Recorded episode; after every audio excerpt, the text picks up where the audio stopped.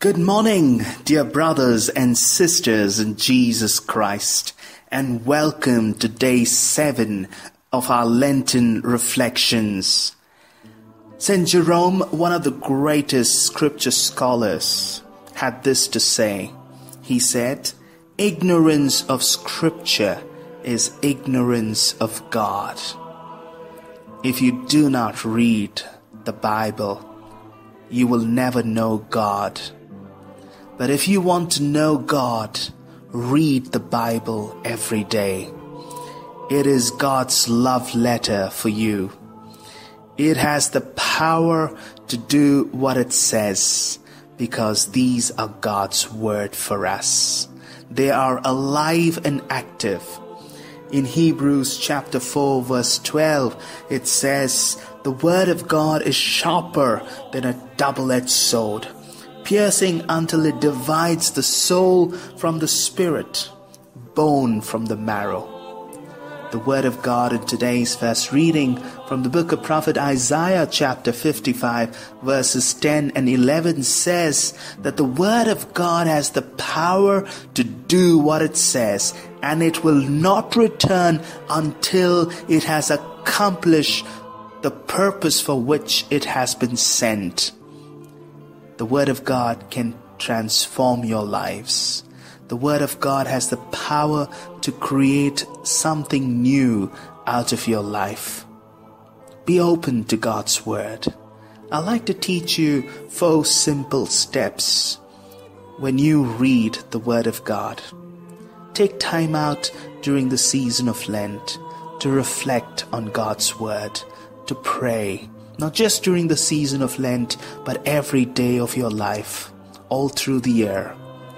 First of all, take a passage from the Bible, read the passage, then meditate upon that passage.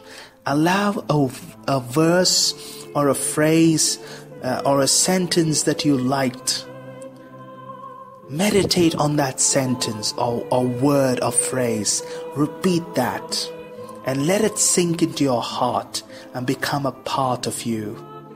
And as you keep repeating and repeating, that word or that sentence or phrase becomes a part of you.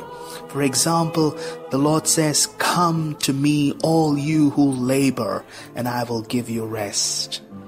Just, just repeat and meditate on that phrase of Jesus. Come to me, all you who labor, come to me, come to me, come. And the, and the phrase becomes a part of your life. And now you enter into the next stage from meditation to contemplation. By repeating the sentence or words, you will reach a point where you are left in silence. Do not rush into the stage. Let the silence become a prayer.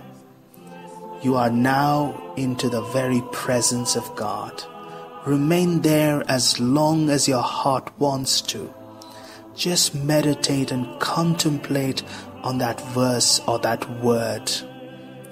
And lastly, conclude your time with making a spontaneous prayer from what you have experienced from that verse.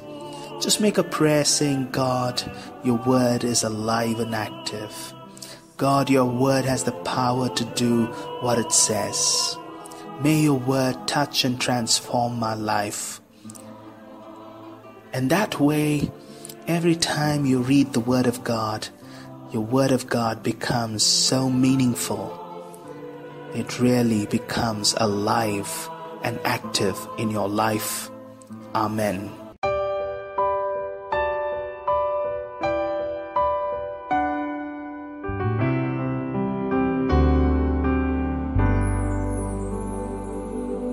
Mary, Queen of Apostles,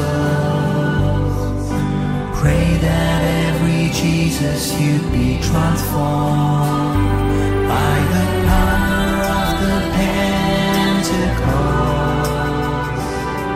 and sent forth